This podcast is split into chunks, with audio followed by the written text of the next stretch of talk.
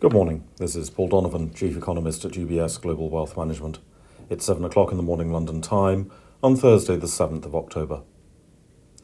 US Senate Republican leader McConnell is becoming positively European in outlook.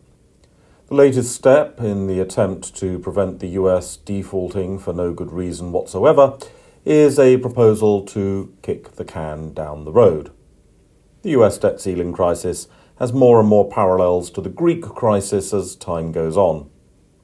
The proposal is to raise the US debt ceiling limit, because of course ceilings were invented to be raised, by a fixed dollar amount, which would then double the uncertainty for investors. Such a can kicking exercise means that investors will be uncertain about how the issue is eventually resolved and uncertain about when the net the new debt ceiling limit will be reached. Meanwhile, in Europe, Russian President Putin has metaphorically ripped off his shirt, leapt on a horse, and ridden to the rescue of the gas market by just hinting that there may be more gas supply coming from Russia.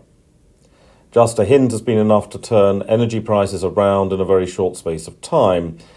The fact that so few words can have such a big impact on so significant a commodity market is a reminder of the volatility that exists in financial markets and the wider economy today. We get information on the state of thinking at the European Central Bank with the account of the last policy meeting and ECB Chief Economist Lane speaking multiple times over the course of the day. Lane does not speak that frequently, and of course has a strong claim to being the leader of economic policy from the European Central Bank so the comments are worth paying attention to. There are assorted other central bankers speaking at a BIS event and an ECB Fed conference. German industrial production growth was weaker than expected in August, but to the surprise of absolutely no one who has paid any attention to German economic data in recent months, the previous month's data was revised up.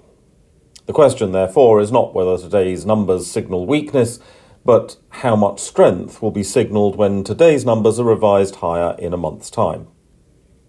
Later today, the United Kingdom will reveal output per hour, a productivity measure.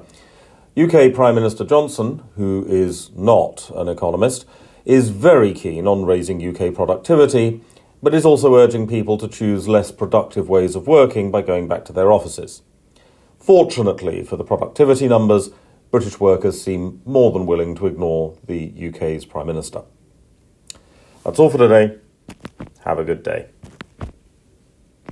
UBS Chief Investment Office's investment views are prepared and published by the global wealth management business of UBS AG or its affiliate, UBS. This material has no regard to the specific investment objectives, financial situation, or particular needs of any specific recipient and is published for informational purposes only. As a firm providing wealth management services to clients globally, UBS AG and its subsidiaries offer both investment advisory services and brokerage services. Investment advisory services and brokerage services are separate and distinct, differ in material ways, and are governed by different laws and separate arrangements. In the USA, UBS Financial Services Inc. is a subsidiary of UBS AG and a member of FINRA SIPC. For information, please visit our website at ubs.com forward slash working with us. For a full legal disclaimer applicable to the independent investment views produced by UBS, please visit our website at ubs.com forward slash CIO dash disclaimer.